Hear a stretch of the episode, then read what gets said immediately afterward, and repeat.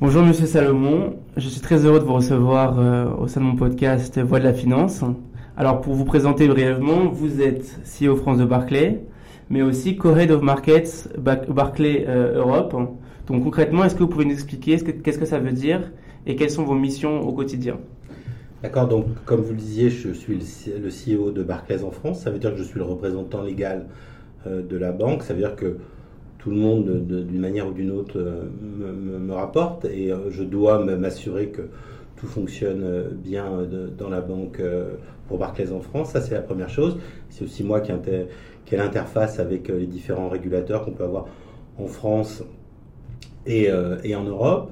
Et, alors, l'autre côté, c'est évidemment Co-Head of Markets ou pour Barclays Europe, où en fait je suis le co-responsable de toutes les activités de marché pour Barclays Europe. On a des activités de marché, euh, je vais aller de, l'ouest vers l'est, donc euh, à Dublin, à Paris, euh, à Francfort et aussi à Milan et à, et à, Madrid.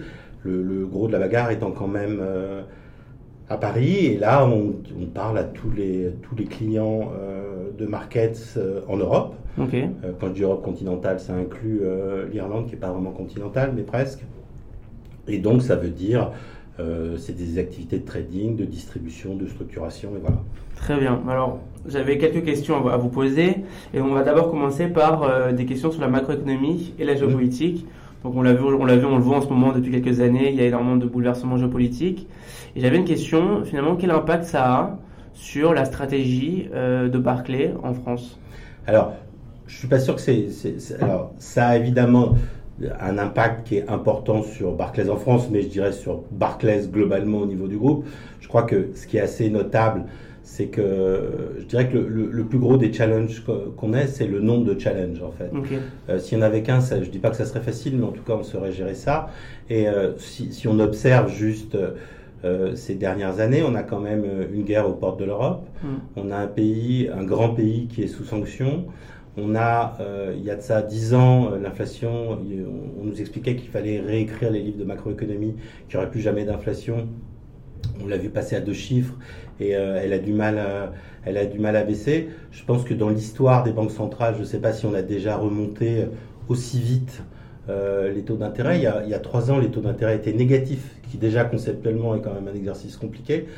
Encore une fois, ça veut dire qu'on vous donne de l'argent pour en emprunter. Et euh, maintenant, ils sont, ils sont redevenus positifs. Donc tout ça, c'est des challenges qui ont impliqué énormément de volatilité. Donc ça, c'est la première chose. Si on rajoute par-dessus euh, euh, une crise bancaire, alors aux États-Unis, un certain nombre de petites banques ont, ont, fait faillite. On a vu un grand acteur de marché, Crédit Suisse, qui a disparu un petit peu du jour au lendemain. Tout, tout, ça crée des périodes de, volatilité auxquelles on doit s'adapter. Alors, non pas que je sois un vétéran, mais euh, il ne faut pas avoir la mémoire courte. En fait, on a toujours eu ces périodes de, très forte volatilité. Autant que je me souvienne, j'ai commencé il y a une trentaine d'années, il y avait très régulièrement des crises sur le franc.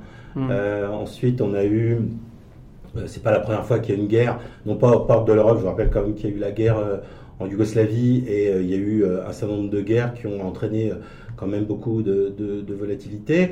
On a, si je me souviens bien, à la, fin des années 90, on a hedge funds qui a explosé en vol, qui était LTCM. On a eu une crise russe. C'était pas la première des, des crises russes qu'on a eu.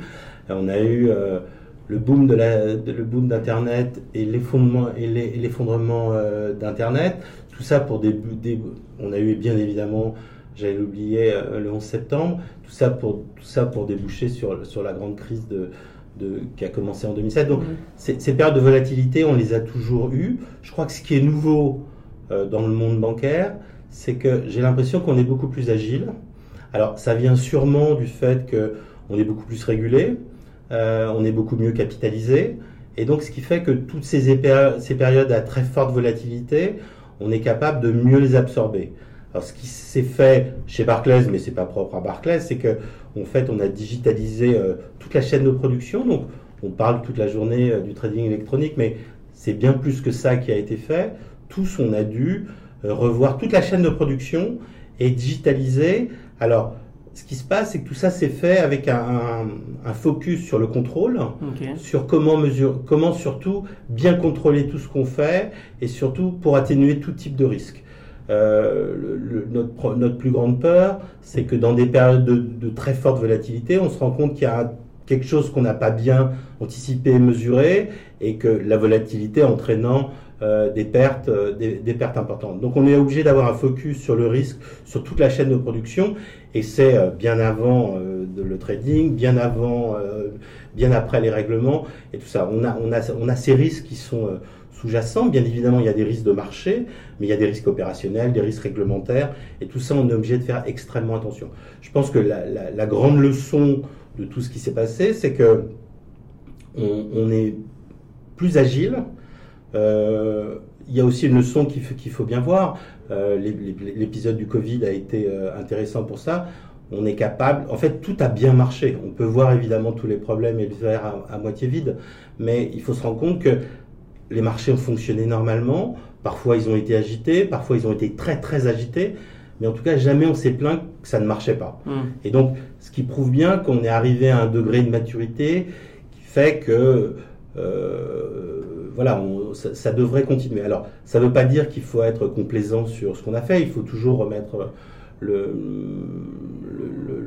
l'ouvrage sur le métier à tisser. Simplement, ce qui se passe, c'est qu'on doit tout le temps, je pense que c'est euh, quelque chose qui n'était pas aussi présent euh, il y a de ça une quinzaine d'années, le, contrôle doit être absolument partout, et c'est ce qui nous permet de continuer d'avancer. Alors là, on a évoqué peut-être des, événements qu'on pourrait euh, qualifier de conjoncturels. Il y a un autre événement peut-être qui est un peu plus structurel, qui est le Brexit. Bien sûr. Euh, est-ce que ça a eu des incidences finalement sur la gestion, la stratégie de, Barclay Et comment est-ce que vous voyez finalement euh, les marchés financiers en Europe après cela? Alors,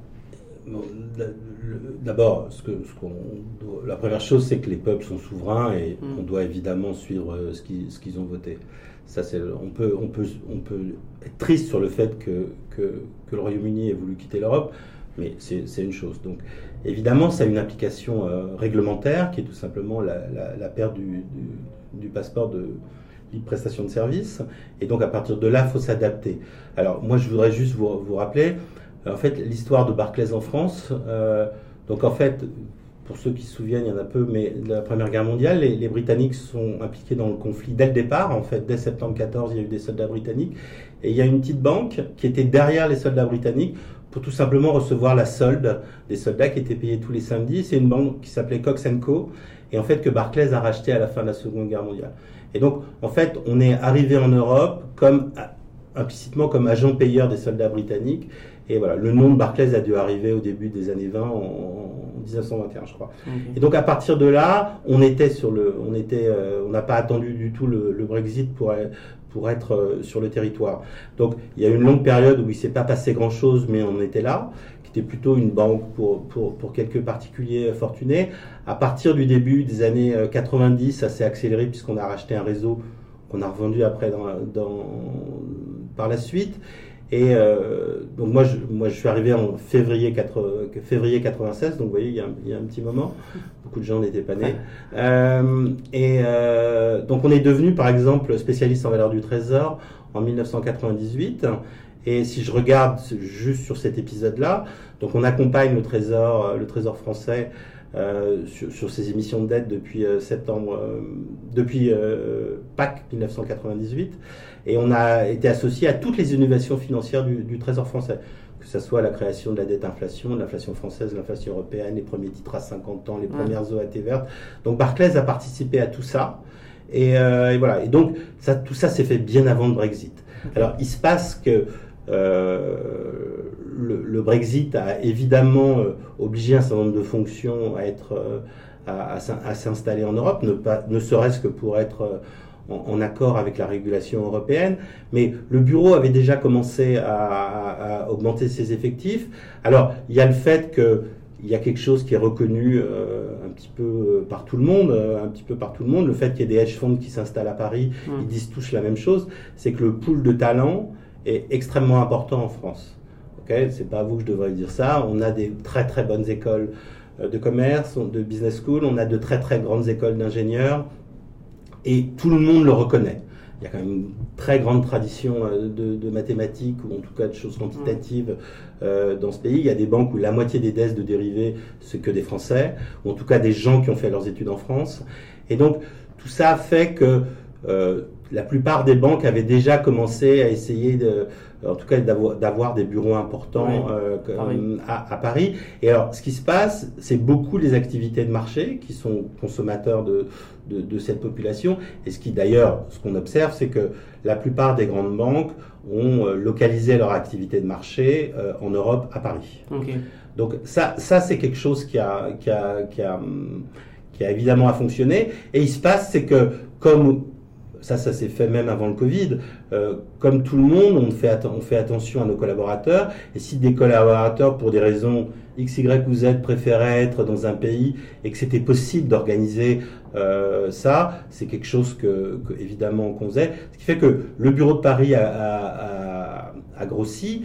Alors, encore une fois, le Brexit, c'est une petite partie euh, de, la raison, mais il faut d'abord il faut remettre juste la, euh, la France un petit peu euh, mhm. dans, le paysage européen. Le, donc on est euh, la deuxième grande puissance européenne.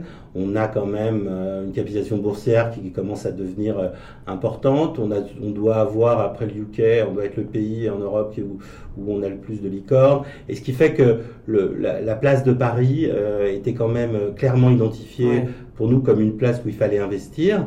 donc vous avez vu qu'on a fait... Euh, une annonce comme quoi on pourrait même bouger le siège social de, euh, de, Barclays, le bouger en Europe de, de l'Irlande à, à, la France. C'est juste que le gros de nos activités euh, de marché sont, sont, sont, à Paris et donc ça a juste un sens que notre que notre, que notre exco, que notre, nos conseils d'administration soient basés au même endroit que où sont tous les risques.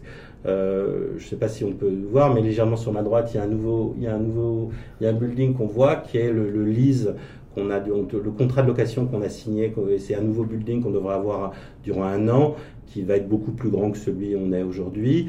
Et, euh, et, voilà, c'est tout. Donc tout ça, tout ça euh, fait que le, le, bureau de Paris. A grandi, le Brexit étant une des explications, mais n'étant pas, n'étant pas la seule. Et donc, en, ce sens-là, il y a eu beaucoup de questions qui sont revenues sur, euh, finalement, sur toute cette, euh, cette dynamique-là autour des délocalisations, relocalisations, mais surtout au niveau des professionnels. On entend beaucoup de personnes qui étaient à Londres et qui viennent à Paris. Euh, comment ça se passe aujourd'hui euh, chez Barclay Est-ce que c'est seulement une délocalisation des gens de Londres à Paris ou il y a une création aussi de, de postes? Ah non, non, mais il y, a, il y, a, eu quelques gens qui sont venus de Londres euh, à Paris, mais on, en beaucoup, on embauche beaucoup de gens directement à Paris. Et ça, ça, ça, ça c'est les, deux, les deux sont faisables. Et je pense que d'ailleurs on a embauché une majorité de gens euh, directement à Paris et c'était pas des gens qu'on a fait venir. Juste, il y a, y, a y a, des chiffres qui sont assez parlants. Euh, si vous regardez le, le domaine de l'asset management en Europe, si mes souvenirs sont bons, on doit parler de 32 euh, 000 milliards, quelque chose comme ça. Ça, c'est pour toute l'Europe. Le, le, le Royaume-Uni doit faire 11-12 là-dedans, donc il en reste grosso modo une vingtaine en, en, en, Europe continentale, euh, Irlande compris. Sur cette vingtaine, il y en a 5 c'est la France. Donc la France toute seule sur l'Europe continentale en termes d'asset management fait, vous voyez, un quart, euh, un quart avec le plus gros asset manager euh, européen, Amundi étant, étant basé ici. Donc tout, ça fait qu'il y a quand même beaucoup beaucoup de choses qui se passent euh, qui se passent ici et, tout ça milite un petit peu dans le même sens. Ok. Alors maintenant on va on va on va évoquer avec vous les tendances mmh. du secteur bancaire. Donc la, la, première, finalement, la première question, c'était euh, comment voyez-vous l'évolution du rôle des banques traditionnelles à l'ère de la fintech et de la blockchain? Alors, il y a évidemment, euh, des, il y a évidemment euh, une révolution sur le, sur le blockchain. C'est évidemment quelque chose qui va sûrement apporter beaucoup de sécurité. Et voilà. Je, je suis pas sûr que le, le, débat doit être posé en termes de l'un contre l'autre. Euh, on, on joue pas du tout les, les, les, mêmes rôles et on n'apporte pas les mêmes choses. Je pense que, et alors là, Barclays a une longue tradition là-dessus. Euh, je pense que la fintech, ne serait-ce que par leur taille, ils sont beaucoup plus agiles, ils peuvent mmh. aller vite sur des projets et s'en retirer. Euh, nous, c'est quand même un, très gros paquebot et euh, le faire tourner, c'est quand même c'est assez compliqué. Et donc moi, la façon dont je vois ça, c'est on doit plutôt collaborer et eux apportant des solutions innovantes que nous après on peut industrialiser. Euh, il y a, je, je, je regardais avant de avant qu'on prépare cette interview, il y a un truc qui, qui est, je sais pas si les gens sont au courant, mais le premier distributeur de billets, ça date pas de, de 7000 ans, c'est 1967 et c'est dans une agence Barclays au Royaume-Uni. C'est un truc qui est assez dingue. Et se dire que, et je pense qu'en 1967, de pouvoir aller dans un distributeur avec une carte, ça devait paraître surréaliste. Et voilà, donc euh, moi j'étais déjà né, donc vous voyez. Et, euh, et, donc tout ça pour dire que toutes ces solutions innovantes, je suis pas convaincu, je suis, je, personne me l'a dit, que ça soit Barclays tout seul de son côté qui a inventé ça. Je pense qu'on a aidé des gens à inventer quelque chose et après ça s'est répandu. Donc je vois plutôt ça je vois plutôt euh, le fintech euh, banque, banque universelle comme ça où eux sont plutôt là pour apporter des solutions innovantes. Nous on est plutôt là pour le, pour les aider. Et une fois qu'elle est faite eux ils en trouveront d'autres et, ainsi de suite. Et la, même chose pour euh, l'intelligence artificielle par exemple? L'intelligence artificielle elle est déjà partout en fait. Elle est déjà partout. Chez nous dès que vous avez une note de frais vous prenez une photo ça part dans les systèmes et les expenses sont faites immédiatement. À peine si les, si les, si les assistantes touchent à ça et donc cette chose-là, euh, vous voyez, euh, je ne sais pas qui a créé euh, ce, ce, cette appli pour, pour, faire nos expenses, mais elle, elle, elle, elle, rentre très très rapidement dans, dans, dans nos vies. Et, et je suis pas convaincu que ça soit au rôle, ça soit aux banques traditionnelles de faire ça, mais c'est plutôt à nous d'aider des fintechs qui peuvent vite faire quelque chose, ça marche pas, on fait autre mm. chose et ainsi de suite. Donc il y a une autre tendance finalement le secteur bancaire qui n'est pas des moindres, c'est finalement l'enjeu autour du dérèglement climatique. Mhm. Euh, donc la question est la suivante comment est-ce que Barclay prend en compte euh, déjà tout d'abord le dérèglement climatique et aussi les, les, normes environnementales aujourd'hui qui, qui, qui s'appliquent et qui apparaissent? Alors, incontestablement, la demande de produits sur tout ce qui touche ISG, elle est colossale. Euh, on n'en a jamais vu autant, tous les ans il y en a plus. Et en fait, je dirais que maintenant, on est plus confronté à une situation qui est un peu euh, avec deux angles. Euh, la demande des clients est forte. Ils veulent des produits euh, qui ont un sens en termes, en termes d'ISG, mais ils veulent aussi faire du business avec des gens où on a, on a les, les, disons qu'on est aligné sur les mêmes ambitions euh, de ce côté-là. Et donc il y a à la fois, il faut avoir le bon produit au bon moment. Ça c'est c'est euh, pas facile, mais en tout cas on travaille dessus. Le bon produit au bon moment, en étant sûr qu'on fait pas du greenwashing. Donc ça, c'est extrêmement clair, avec tout ce, que ça, tout, ce que, tout ce que ça comporte. Et ensuite, on doit démontrer que nos ambitions sont les mêmes que nos clients. Et de ce côté-là, nous, dès, dès 2020, euh, on a annoncé qu'on voulait être une banque à, empreinte zéro carbone. On a fait une grande annonce euh, l'an dernier sur le fait qu'on financerait... Euh, alors, en anglais on dit des trillions, mais je pense que c'est des billions chez nous, c'est donc 1000 milliards euh, d'ici 2030. Ça fait énormément, entre 23 et 30, ça fait quand même beaucoup, beaucoup, beaucoup d'argent sur, sur des projets euh, liés à la transition ou sur, ou sur du financement durable. Alors ce qui est assez intéressant, c'est qu'on commence à avoir, puisqu'on est quand même bien avancé sur l'année 23, on commence à voir où on en est. Et ce qu'on observe, c'est que Barclays Europe, chose que je regarde euh, évidemment, euh, en fait, on, contribue de façon bien supérieure à notre taille euh, sur, sur, sur, ce billion, euh, ne serait-ce que parce que évidemment nos clients sont très avancés sur le sujet. Il y a juste, je, veux, je peux juste mentionner euh, un trait de ces publics et j'en suis assez fier parce que ça a été fait euh, par les équipes locales. Alors quand je dis locales, c'est vraiment celle de Paris. Donc c'est une origine, c'est donc c'est c'est une entreprise qui s'appelle Perfecta Energia qui est en, Espagne, qui est en fait le leader euh, du panneau, du panneau, des panneaux, du panneau solaire euh, résidentiel. Et en fait, on a titrisé euh, une partie de leur, une grosse partie de leurs prêts. Et en fait, eux donc prêtent de l'argent à des ménages espagnols pour installer des panneaux solaires sur les toits des maisons. Et donc nous, on a réussi à titriser ces prêts, sachant que c'est des prêts qui sont assez inhabituels sur le marché espagnol, parce que c'est des prêts qui sont à 20 ans et qui sont à peu près la durée euh, d'une installation euh, solaire. Et donc, c'était compliqué de, de, de, de, financer des prêts qui n'aient pas la même euh, durée que les installations. Donc, on a réussi à faire tout ça. Et alors, je dis un peu sur le ton de la plaisanterie, je pense qu'on a fait le premier ABS solaire euh, européen. Et ça nous a donné beaucoup de visibilité parce que plein de gens sont venus nous voir pour essayer de remonter euh, des projets comme ça. Donc ça, c'est typiquement un projet qui qui, voyez, ça a l'air technique en disant c'est de la titrisation, euh, voilà, c'est un ABS, mais en fait, on va changer la vie des gens, on va faire qu'ils vont utiliser plus l'énergie solaire, et, euh, et je, notre rôle, c'est d'arriver à trouver des solutions euh, qui, aident, qui, aident, tout le monde dans ce domaine. Alors maintenant, on va, on va, on va revenir sur, finalement sur l'entité qui est Barclays et évoquer, vous de poser la question des ambitions de Barclays en France. Alors, le, comme, comme j'en parlais tout à l'heure, donc il se pourrait que le siège social bouge de, de, Dublin à Paris. notre objectif, il est assez simple. On voudrait gagner des parts de marché, gagner de nouveaux clients. Les clients, quand même, la plupart des clients, quelles que soient nos activités, euh, euh sont, sont, sont, sont, bien couverts maintenant. Euh, vous savez que au, bureau de Paris, on a quatre activités principales on fait ce qu'on qu'on appelle du banking, c'est d'ailleurs c'est toutes les activités qui est qui sont liées soit au con, euh, au, conseil, soit à la levée euh, que ce soit euh, action ou, ou obligation et tout ce qui touche au leverage finance. Donc ça c'est une première activité. Ensuite on a le corporate banking qui fait un peu la même chose que, que banking sur des entreprises souvent différentes et avec toute une activité de cash management, une activité sur vendre notre savoir-faire en cash management qui est aussi importante. On a une petite activité euh, qui euh, sur sur private banking où en fait on, s'intéresse à des gens plutôt très fortunés ou à des, euh, à des family office et a des activités de marché. Dont, je suis responsable et co-responsable. Et donc, notre objectif, c'est de continuer à, grandir euh, parmi, euh, parmi tous ces clients. Et, euh, voilà. Et donc, ça, ça, veut dire mieux couvrir les clients, ça veut dire apporter tous les services de Barclays à ses clients, ça veut dire quand typiquement on mentionnait avant l'ESG, quand il y a des nouvelles demandes, de remonter ça chez nous et essayer de voir comment on peut mieux servir nos clients.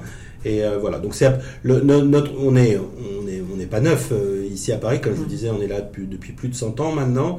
Mais en tout cas, c'est de continuer à, croître, continuer à croître avec nos clients. Ok. Alors, il y, a une autre question aussi qui, que je voulais vous poser, c'est finalement un, peu la tendance, on va dire, euh, conjoncturelle.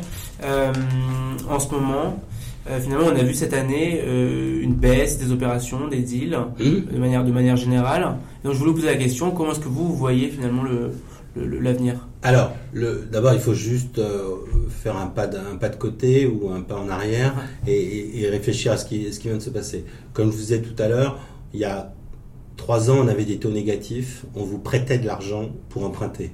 On vous donnait de l'argent pour emprunter maintenant. Donc le, le, dernier mouvement de la BCE, on est à 4,25. Donc il est normal que tout le monde ait besoin de réfléchir où on est. Les, considérations, vous voyez bien, euh, suite à la guerre euh, en, Ukraine, il y a quand même plein de considérations euh, géopolitiques qui ont, changé. Et je pense que tout le monde a besoin de retrouver son, ses petits et, du calme. L'inflation a été à 10%, elle est repassée à 5%. Il y a tous les gens qui avaient des projets, que ce soit des projets d'émission, des projets de lancement, ils essayent de refaire les calculs pour savoir comment tout ça marche. Alors, en fait, ce qu'on observe, ce qui est assez intéressant, c'est que des mandats, on en a pas mal, en fait.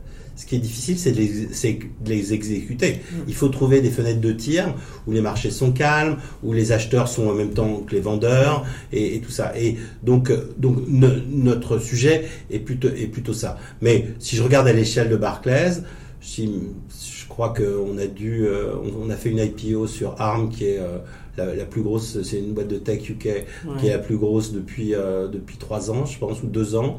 Euh, je crois qu'il y a eu trois boîtes de tech qui ont fait des euh, des, des, IPO et je crois qu'on est sur les trois. Et donc de ce côté-là, ça se porte ça se porte bien. Et encore une fois, la pour moi, ce qui l'impression que j'ai, c'est qu'il faut un petit peu que la poussière retombe, sachant que on est dans on va, on va rentrer dans une dans une période qui d'après moi va être assez chahutée. Avec, vous voyez, la BCE a annoncé qu'elle on allait se mettre sur un plateau, qu'ils allaient plus bouger les taux. Ça va paraître bizarre de rester sur un plateau avec des taux d'inflation euh, au-dessus de 4, voire 5, alors que le mandat de la BCE, c'est 2. Et donc, je ne serais pas étonné qu'on ait encore de la volatilité parce que tout simplement, il y a des pays qui voudront absolument ramener euh, le taux d'inflation euh, à 2 ou en dessous de 2 avec tout ce que ça veut dire de continuer à remonter les taux. Donc, je pense qu'il va y avoir beaucoup de débats à l'intérieur du Conseil des gouverneurs. Je pense qu'il y a aussi le fait que pour la première fois, la politique monétaire et la politique budgétaire vont pas dans le même sens. Mmh. Ok, donc alors on commence à voir un certain nombre de, d'États qui commencent à dire que peut-être qu'on va peut-être pas faire de la l'austérité, mais peut-être qu'il va falloir se calmer quand même sur la, sur, sur la dépense sur les dépenses publiques. Mais il est certain que si demain matin euh, les faucons de la BCE disent il faut continuer à monter les taux pour baisser l'inflation, il va y avoir une réaction des politiques et, tout ça. Et donc je, pense qu'on va la, la période de turbulence n'est pas terminée, mais en tout cas pour arriver à, sortir des mandats et ce genre de choses, en tout cas à les exécuter, puisque souvent on les a, euh, il faut qu'il y, ait un peu de calme. Mm. encore une fois, euh, je regarde ça un peu avec les, yeux d'un vétéran, cette période de remontée des taux, c'est quelque chose qui est inédit, inédit, qui a surpris tout le monde. Tout le monde se doutait bien que les taux allaient remonter aussi vite. Il y a peu de gens qui auraient pu le parier. Et parallèlement, finalement, à cette, euh, voilà, à cette dynamique-là, est-ce que vous voyez quand même des, marchés émergents, des secteurs d'avenir? Alors évidemment, il y a toujours des, des, secteurs euh, d'avenir. Alors d'abord, je pense qu'il ne faut pas sous-estimer euh, sur le long terme les effets de la démographie. Donc il y a un pays qui était le, le moteur de la croissance mondiale, la Chine. On sait, on le voit, que sa démographie va jouer, jouer contre, contre, contre, elle. Il y a un autre pays qui, au contraire, a une démographie galopante, qui est un pays où on est plutôt éduqués, il y a des problèmes d'inégalité, mais voilà, qui est, l'Inde. Simplement, vous vous retrouvez avec un pays euh, euh, qui est très cher, puisque tout le monde a observé ça. Et euh, sachant qu'il ne faut pas oublier, ça nous ramène à toutes les questions euh, de, géopolitique, c'est un pays avec des euh, encore des contrôles des capitaux, c'est-à-dire que vous ne pouvez pas acheter, vendre comme, vous pouvez, vous avez envie de le faire, sachant que c'est très très cher. Après, si vous pensez, tant qu'on en reste dans, sur, sur, de la démographie, il y a un pays comme le Nigeria qui bientôt aura plus d'habitants, on le sait, que les États-Unis. C'est un pays qui est riche en pétrole. Mmh. Euh, c'est un pays qui doit, se structurer. Euh, euh, voilà. Donc vous avez tous ces pays, que ce soit l'Angola, le Ghana, le, le, Nigeria, qui sont riches en matières premières. Et en fait, ils ont besoin de se structurer. Ce qui, ce qui est assez intéressant, on a, votre première question touche à, la, politique. Il y a des pays, vous voyez, où il y a un manque de conscience. Il y a des pays qui sont riches. Vous prenez un pays comme l'Argentine, dans l'absolu, c'est un pays qui est riche. Ils ont tout ce qu'il faut pour être un pays riche. Et euh, il y a un manque de consensus politique sur faire des réformes structurelles, et ce qui fait que c'est un pays qui est quand même assez souvent en défaut. Et, euh, et donc, je pense que les pays émergents, le, rôle du politique doit être, doit être regardé au microscope électronique, mais il y a pas mal de pays qui sont, euh, qui, sont sûrement à, regarder de près, oui. Donc maintenant, on va, passer à votre parcours. Euh, la grande question, c'est finalement comment on fait pour, euh, pour finir CEO France chez Barclay. Alors, qu'est-ce que vous avez fait? Je ne sais pas si c'est finir le, terme. non, moi j'ai eu beaucoup de chance. J'ai un si je peux me permettre, j'ai toujours fait ce que j'ai aimé, en fait. Et euh, j'ai fait différents métiers. Euh, donc mon premier métier, euh, donc j'ai fait des études d'économie et, de mathématiques. Ensuite, j'ai été à l'ENSAE, où je suis rentré à l'ENSAE parce que, en fait, je voulais faire de la macroéconomie. Et j'en suis sorti où j'ai fait en fait de la microéconométrie.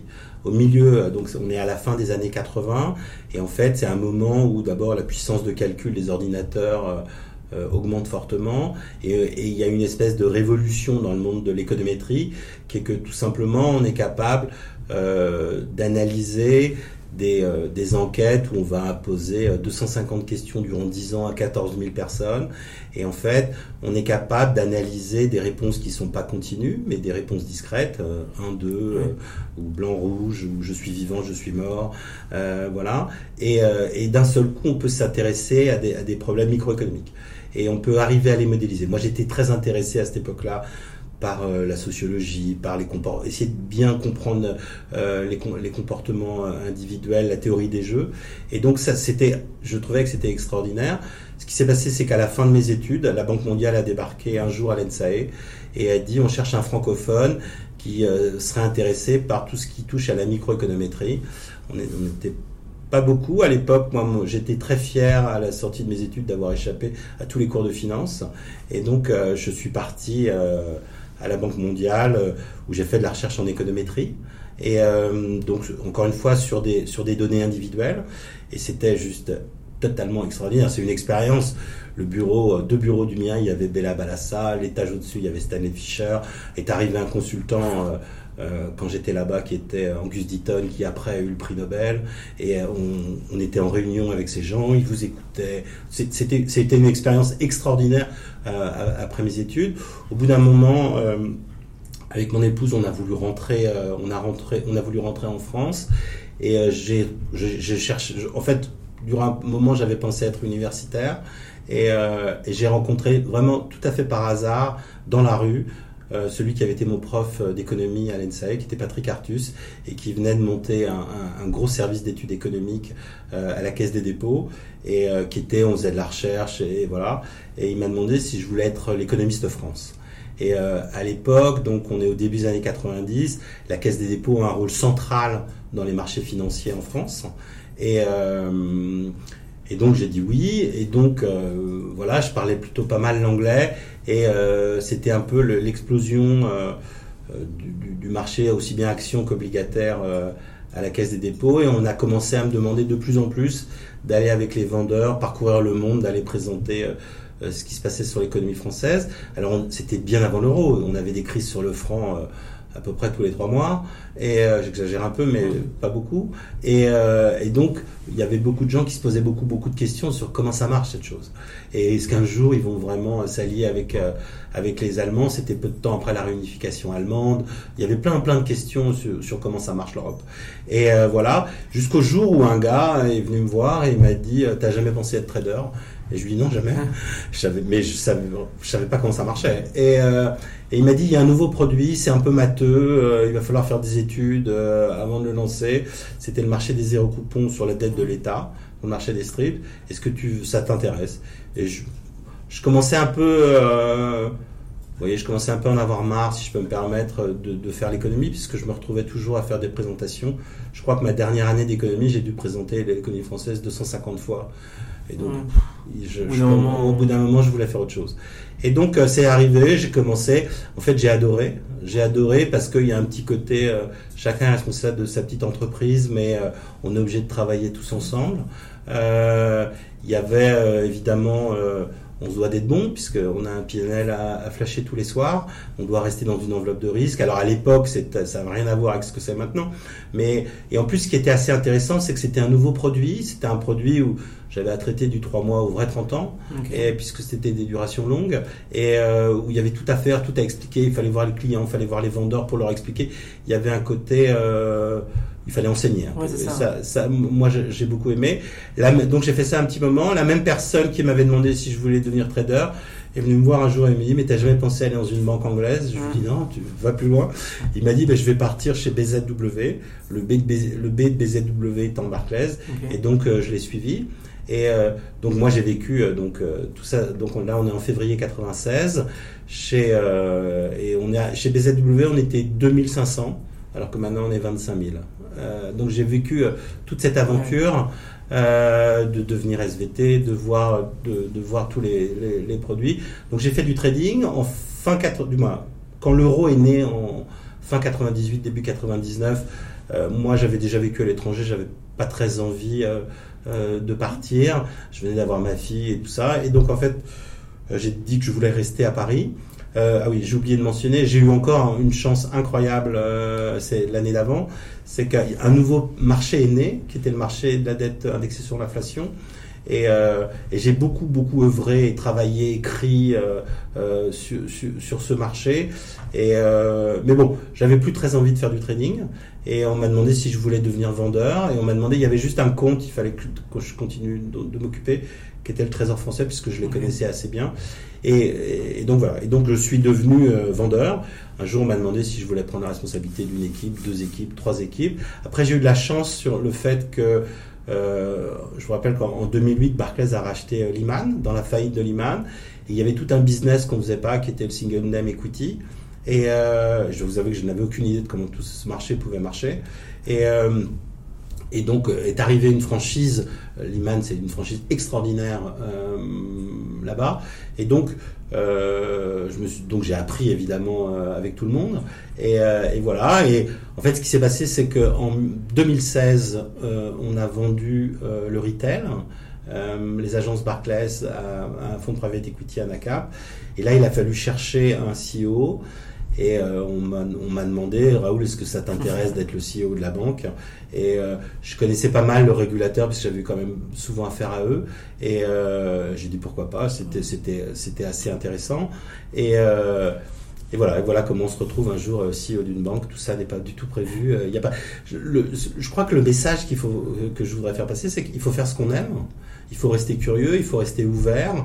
Moi, j'ai jamais rien demandé à personne. En fait, les choses sont plutôt venues parce que il, y a, il faut s'intéresser à ce que fait le gars d'à côté, est-ce mm. qu'on peut l'aider, et, toute cette, il y a toute cette convivialité à, garder. Et, euh, et c'est comme ça que les choses viennent, en fait. Ouais, c'est super. Enfin, ce qui est, ce qui est, ce qui est surprenant et ce qui est, ce qui est, comment dire, motivant, c'est que vous avez tout fait, vous avez tout vu. Et donc voilà, voilà, moi en tant, qu'étudiant, et même je parle pour beaucoup d'étudiants, euh, qu'est-ce que vous avez préféré? Franchement, j'ai tout ce que j'ai fait, j'ai aimé. Que ça soit de faire de la recherche, de l'économie, euh, d'être dans une salle de marché, euh, d'être, j'ai tout aimé. Il y a un moment, il faut juste se dire qu'il faut sortir de sa zone de confort. Il faut aller voir d'autres choses. Il faut pas avoir peur de proposer ou de dire tiens ça ça m'intéresse et ça va pas se faire tout de suite mais et voilà il faut rester curieux il faut surtout s'intéresser euh, aux, gens qui font le métier aux, gens qui font le métier d'à côté et euh, j'encourage ici on fait assez régulièrement euh, des petits déj pour les jeunes et tout ça pour qu'ils se parlent. On fait des drinks le soir pour que les gens se parlent. Euh, vous avez, il y a pas mal de banques où il y a des silos qui sont extrêmement importants les gens ne se parlent jamais. Mmh. Et nous, vous pouvez avoir des situations où les gens n'ont aucune idée de ce que fait le gars qui est assis derrière vous. Et donc ça, évidemment, il faut lutter contre ça. Il ne faut pas avoir peur de transférer les gens, les faire changer de métier. Euh, moi, j'ai beaucoup, j'ai transféré beaucoup. On a formé beaucoup de gens au bureau de Paris qu'on a ensuite exporté, que ce soit en Asie, aux États-Unis. Euh, ou, au Royaume-Uni. Un des trucs dont je suis le plus fier, on avait exporté un de nos, jeunes euh, qui était parti euh, sur un desk à New York. Ils avaient mis très très longtemps avant de, répondre qu'ils le prenaient. Et un jour, je trouvais que ça avait pris trop de temps. J'ai appelé les responsables du bureau de New York en disant bon, soit vous dites oui, soit vous dites non, mais on passe à autre chose. Et les gars m'avaient dit Raoul, on voudrait juste savoir si le clonage est autorisé en France parce qu'on aimerait bien en avoir deux comme lui. Je dis, non, j'en ai qu'un, j'en ai qu'un à vous donner. Et donc tout ça fait que tout, ça, c'est extrêmement gratifiant quand, vous voyez, quand vous formez des gens et qu'après ils prennent leur, envol et, tout ça. Et donc, moi, le, conseil que j'ai à donner à tout le monde, c'est surtout rester ouvert, surtout soyez curieux, surtout n'ayez pas peur de sortir de votre zone de confort et, euh, les, choses se font de même en fait. Il y, a, quelque chose que vous n'avez peut-être pas encore évoqué, c'est finalement aussi, euh, et je ne sais pas si on peut parler ça, oui, je pense que c'est professionnel, mais vous êtes aussi enseignant, vous enseignez. Et donc, qu'est-ce que vous enseignez et finalement, quel rapport ça a avec peut-être votre, votre tous les jours euh, chez Barclays France? Alors, donc, je donne un cours euh, avec des collègues de, Barclays euh, de marché financier 2 dans le master finance et stratégie à Sciences Po. moi, j'avais enseigné déjà à Sciences Po au milieu des années 90 et j'avais, j'ai financé une partie de mes études en étant chargé de TD à Paris 1. Et, donc, j'ai un peu une tradition enseignement. Je vous avoue que je viens d'une famille, c'est un peu une secte, ils sont tous instituteurs. Mon frère, sa, femme, mes parents, ma nièce est en train de devenir prof de philo. Et donc, c'est un peu. vous êtes vraiment le. C'est un peu dans nos gènes. Hein. Et euh, tout ça pour dire, je pense que c'est important d'enseigner. D'abord parce que je pense que si je suis à l'endroit où je suis, c'est uniquement grâce au système scolaire. On peut régulièrement, il y a cette espèce de bashing sur, les, sur le système éducatif français, mais euh, moi, je pourrais vous parler des heures de mon prof de maths de quatrième. Je pourrais vous parler des. C'est quelqu'un qui m'a fait adorer les mathématiques. Je pourrais vous parler des heures d'une chargée de TD que j'ai eu en licence, qui m'a fait aimer l'économie. D'un seul coup, j'ai compris énormément de choses. Et donc tout ça, tout ça pour vous dire que si on a, si on n'a pas ce système, il y a, d'après moi, ça marche pas. Donc je pense que tous, on devrait rendre une partie au système une partie de, de, ce qu'il nous a donné, donc on devrait en partie renvoyer l'ascenseur. Alors, le fait d'enseigner, d'abord, ça vous oblige d'être au clair vous pouvez être sûr que si vous allez enseigner quelque chose et que c'est pas très clair dans votre tête, c'est absolument certain que quelqu'un va lever la main et va vous dire, monsieur, vous pouvez expliquer ça qui est juste le truc où c'est pas clair dans votre tête. Donc ça, ça vous oblige à, être clair. Ça vous oblige à parler sujet, verbe, complément d'objet direct en français et sans tout le verbiage qu'il y a autour. Et vous voyez, par exemple, juste euh, un exemple, j'ai participé beaucoup aux embauches d'économistes pour, pour euh, parce que j'ai fait ce métier. Et la première chose que je regarde dans, souvent dans les CV des économistes, c'est est-ce qu'ils enseignent Ou est-ce qu'ils ont enseigné? Ça montre qu'ils sont capables d'expliquer clairement. Ceux qui n'ont jamais fait aucun enseignement, j'ai parfois, je dis pas qu'ils sont mauvais, mais j'ai parfois des doutes. je pense que c'est important d'être capable d'expliquer clairement. Donc il y a ça. En plus, il y a un autre sujet. Vous voyez, j'étais donc euh, j'étais à la fac et après euh, dans une grande école, donc j'ai plutôt fait des études longues. Et un jour, je me suis rendu compte en réfléchissant à ça que je pense que je n'ai jamais eu de toute ma scolarité quelqu'un qui travaillait dans le privé en face de moi.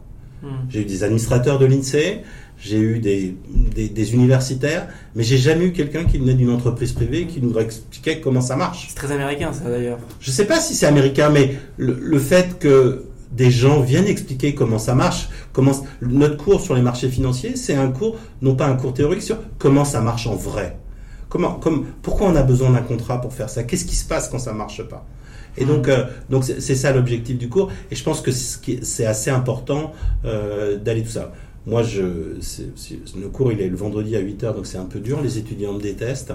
Mais euh, moi, je sais que si je, vais, si je commence ma journée par le cours, le cours, je le ferai.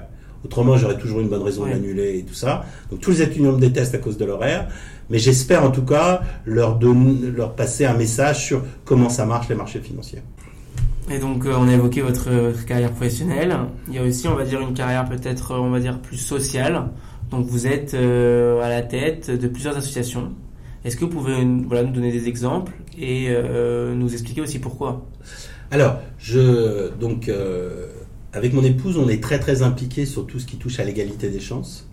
Et donc on, faisait ça même avant de, participer au monde associatif. Ce qu'on rencontre, c'est bon, déjà le, le constat, c'est qu'il me paraît absolument anormal et délirant qu'un enfant qui naisse du mauvais côté de la route et pas du tout les mêmes chances que celui qui est né de l'autre côté. Donc ça, c'est le, le, constat. Et, euh, et, le fait que, encore une fois, on parlait euh, il y a 30 secondes du, euh, du système éducatif, il semblerait quand même que l'ascenseur social soit cassé quelque part. Et donc une fois qu'on a constaté ça, on peut se plaindre, on peut dire je veux changer le gouvernement, on peut dire l'éducation nationale ça marche pas, ou on peut faire des choses. Et donc avec mon épouse, on a monté pas mal de petits projets. Il y a des coups, il suffit de rien. Vous pouvez aller via une assoce euh, parler dans un lycée. Vous pouvez aller rencontrer par, par hasard euh, des profs en disant mais moi je peux aller parler de ça très très simplement. On se rend compte qu'il y a une demande qui est assez importante de, de la part de ces professionnels de l'éducation pour des gens qui viennent raconter les, choses, les choses différemment, que ça soit d'ailleurs l'accès à l'éducation, que ça soit l'accès à la culture, que ça soit l'accès aux soins, au, papier et ce genre de choses. Donc en fait, à travers, ce, à travers tout ça, été en contact d'associations qui s'occupaient d'enfants qui avaient des problèmes de santé. Euh, et alors, il faut bien voir que maintenant, c'est souvent des populations qui sont migrantes.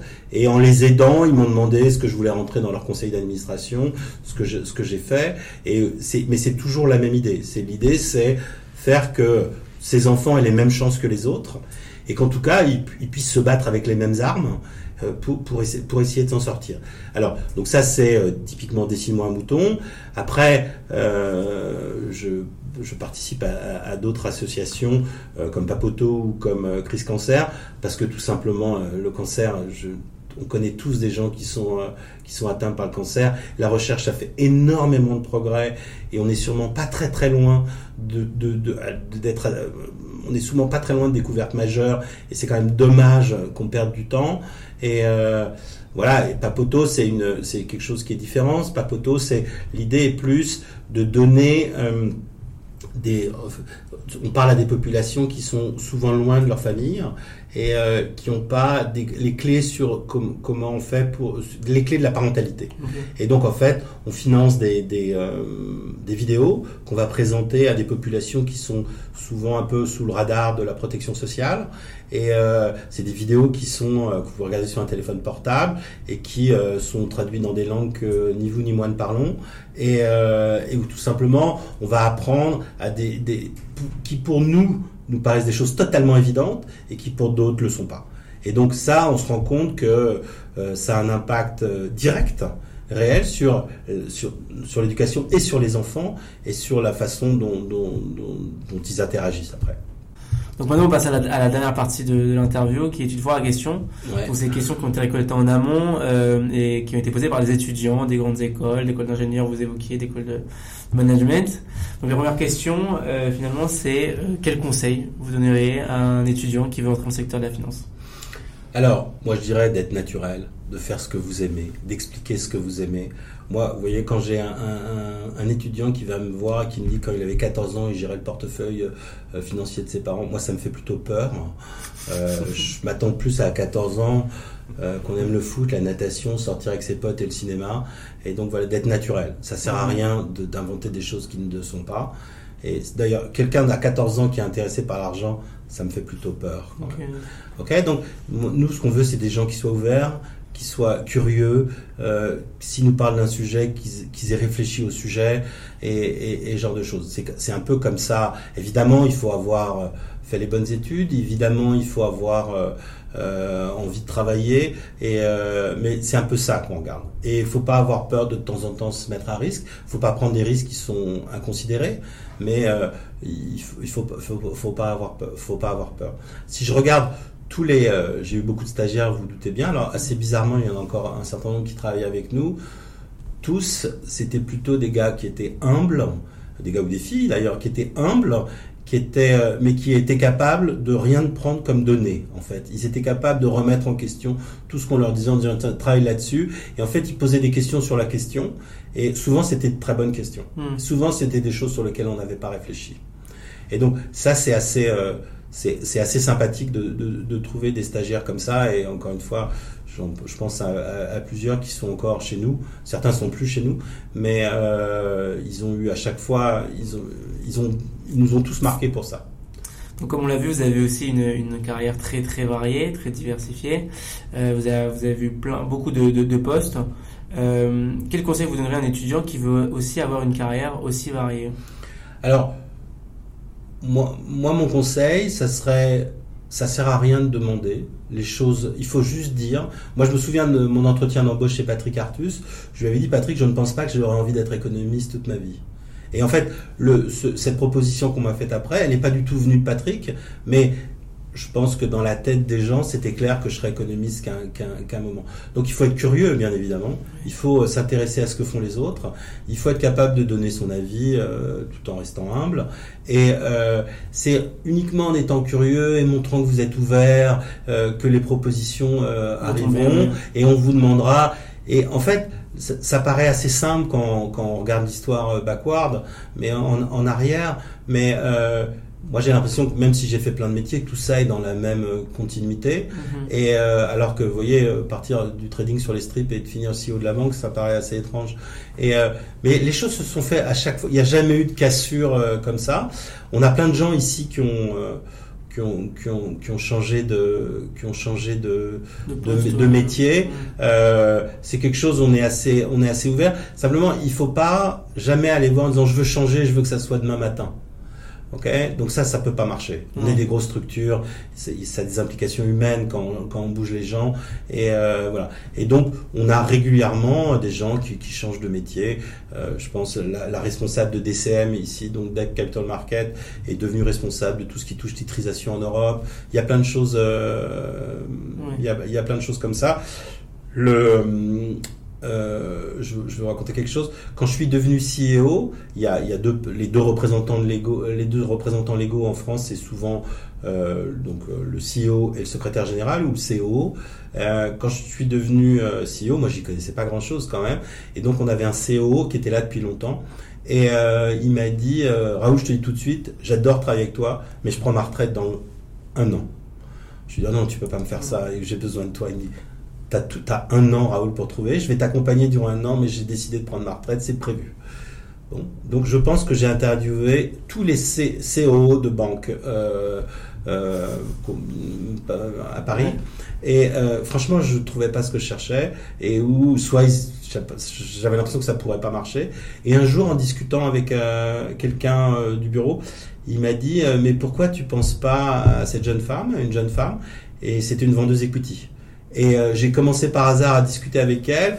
Et elle était directeur, elle, avait fait ça depuis longtemps. Et, et j'ai commencé à lui en parler. Et elle m'a dit mais j'ai jamais fait ça. Je lui ai dit j'ai jamais été CEO moi avant. Et euh, voilà, et c'est devenu notre CEO. Et à aucun moment je regrette euh, ce, ce, choix, Elle est juste parfaite pour ce qu'elle fait. Et, euh, et donc, vous voyez, euh, il y a des coups, on n'y pense pas, et en réfléchissant, évidemment, les idées viennent. Jamais elle m'avait dit qu'elle voulait devenir CEO. C'est doucement en discutant tous les deux, est-ce que ça peut marcher? Après, je l'ai présenté à tous les gens qui étaient euh, décisionnaires chez nous, et à la fin, tout le monde est revenu en disant évidemment, évidemment. Et donc, euh, et donc, elle est devenue depuis managing director. Et, et voilà. Et donc, euh, je crois qu'il faut, euh, il faut juste rester ouvert et puis expliquer aux gens. Après, vous pouvez dire simplement qu'il y a un moment, vous avez envie de sortir de votre zone de confort. Soit on vous donne plus de responsabilités, soit on regarde s'il y a des choses intéressantes à côté. Et c'est comme ça que ça se fait. Donc là, on a parlé peut-être de, de, de, de, soft skills pour les étudiants. Est-ce qu'il y a aussi des hard skills à avoir, des, des compétences peut-être plus techniques à avoir dans le secteur financier? Bah, c'est sûr que globalement tout devient plus euh, technique, mm. tout, tout, devient plus quantitatif. C'est sûr que je pense qu'il y, y, a 20 ans personne ne savait coder, maintenant euh, il y a la moitié des gens qui savent coder. Et, euh, et donc il y, a, il y, a, des métiers où, où là c'est sûr, on va on va pas prendre un étudiant qui fait du philo pour, pour faire, pour, pour faire du quantitatif, euh, même si la philo, on en a évidemment besoin.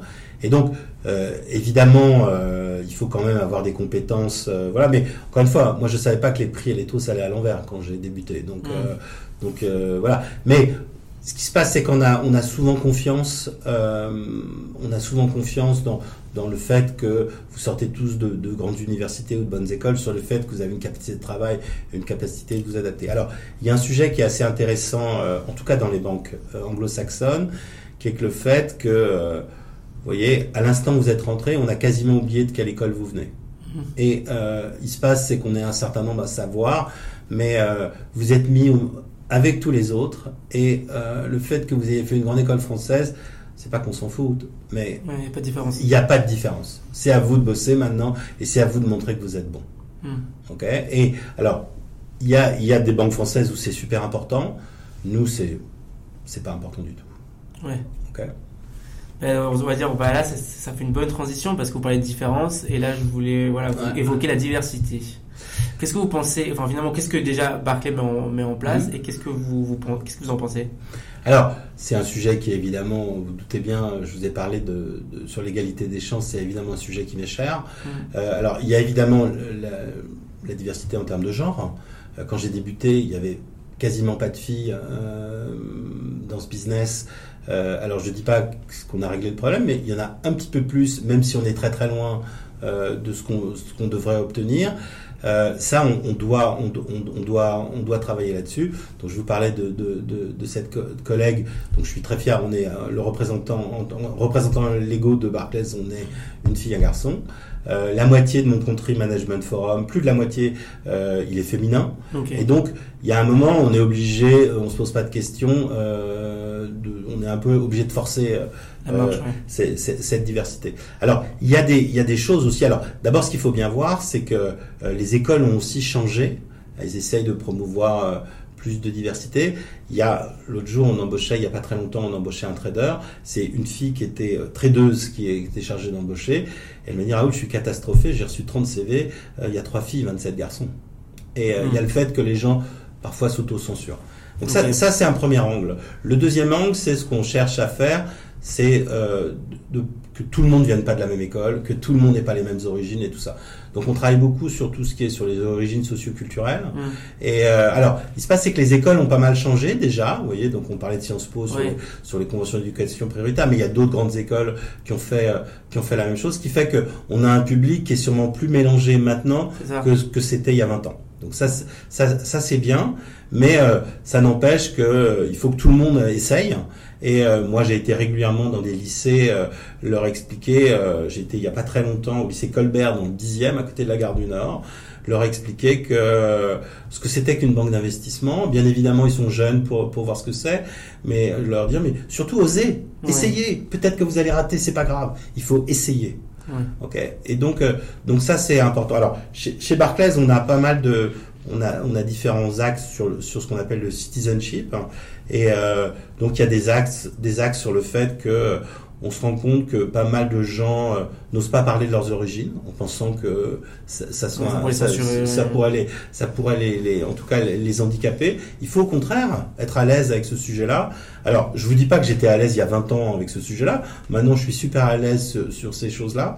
Et donc, il y a ça. Il y a, et il y a un truc qui est, même de parler, vous voyez, de citizenship, je suis pas sûr que dans toutes les banques, euh, euh, dans toutes les banques d'investissement, on en parlait avant. On fait très régulièrement ce qu'on appelle des citizenship events mhm. ici. Donc on a un certain nombre de partenariats avec euh, une association qui, sont, qui s'occupe de femmes migrantes, une association qui s'occupe d'étudiants qui, sont, qui viennent plutôt de quartiers un petit peu difficiles, où euh, on fait des, des, faux entretiens, on, fait on essaye de, de, de les aider.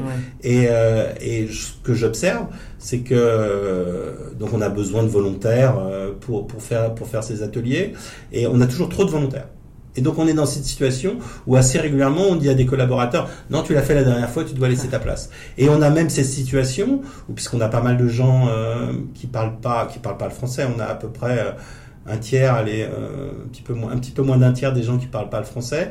Il y a des gens qui viennent nous voir en disant mais moi j'aimerais bien participer mais je ne peux le faire qu'en anglais. Et donc il y a toute cette mayonnaise en fait qui, qui prend où en fait vous voyez quand vous rentrez quand vous avez aidé une femme migrante a préparé un entretien qui va peut-être changer sa vie. Vous rentrez à la maison le soir, vous dites ah j'ai fait un truc sympa aujourd'hui quand même. Et donc tout ça, tout ça, tout ça, en tout cas, tout ça milite pour qu'on ait des gens qui aient des parcours euh, différents, qui aient des origines différentes. Et voilà. Et donc ça, c'est évidemment un sujet. On est extrêmement euh, attaché à ça. Donc euh, l'interview touche à sa fin et on a coutume dans mon podcast de poser, enfin de finalement de laisser le, mot de la fin à l'invité. Donc, est-ce que vous avez un mot de la fin, un conseil, euh, quelque chose que vous qu'on n'a pas abordé, que vous aimeriez évoquer? Alors moi, il y, a, il y a, deux choses que je veux dire. Il y a un livre qu'il faut que tout le monde lise, parce qu'il y a un sujet dont on n'a pas parlé, qui est l'Europe. Oui. on pense toujours que c'est un truc qui marche pas. Quand je regarde quand ça, comment c'était il y a 30 ans, est-ce que c'est aujourd'hui, ça marche et ça avance. Ça avance avec des soubresauts, avec euh, parfois lentement, mais en tout cas ça avance. On a quand même une, une monnaie commune, une dette commune maintenant et tout ça. donc il y a un livre qu'il faut absolument lire, qui s'appelle Le Monde d'hier de Stéphane Zweig, qui est un livre extraordinaire sur le parcours d'un intellectuel avant la disons avant les deux les deux grandes guerres mondiales et euh, qui raconte cet âge d'or euh, européen. Et quand vous lisez ce livre vous avez vous, vous comprenez ce que c'est que d'être européen. C'est un livre extrêmement fort. Ça c'est la première chose Ensuite, donc j'ai un peu réfléchi à ce que vous vouliez me demander. Et il y a un livre qui pour moi qui m'avait beaucoup marqué, euh, et encore une fois sans aucune prétention, qui est Les mots de Jean-Paul Sartre. Et euh, je ne sais pas si vous vous souvenez, euh, donc Jean-Paul Sartre essaye d'expliquer euh, pourquoi et comment il est devenu écrivain. Et encore une fois, je ne me prends pas du tout pour Jean-Paul Sartre. Et euh, le livre se finit par une phrase qui est juste magnifique, qui est Si je rends l'impossible salut au magasin des accessoires, que reste-t-il? Tout un homme fait de tous les hommes, qui les vaut tous, et que vaut n'importe qui. Je trouve que c'est la plus belle phrase et qui remet tout le monde à sa place. Très bien, merci beaucoup. Merci.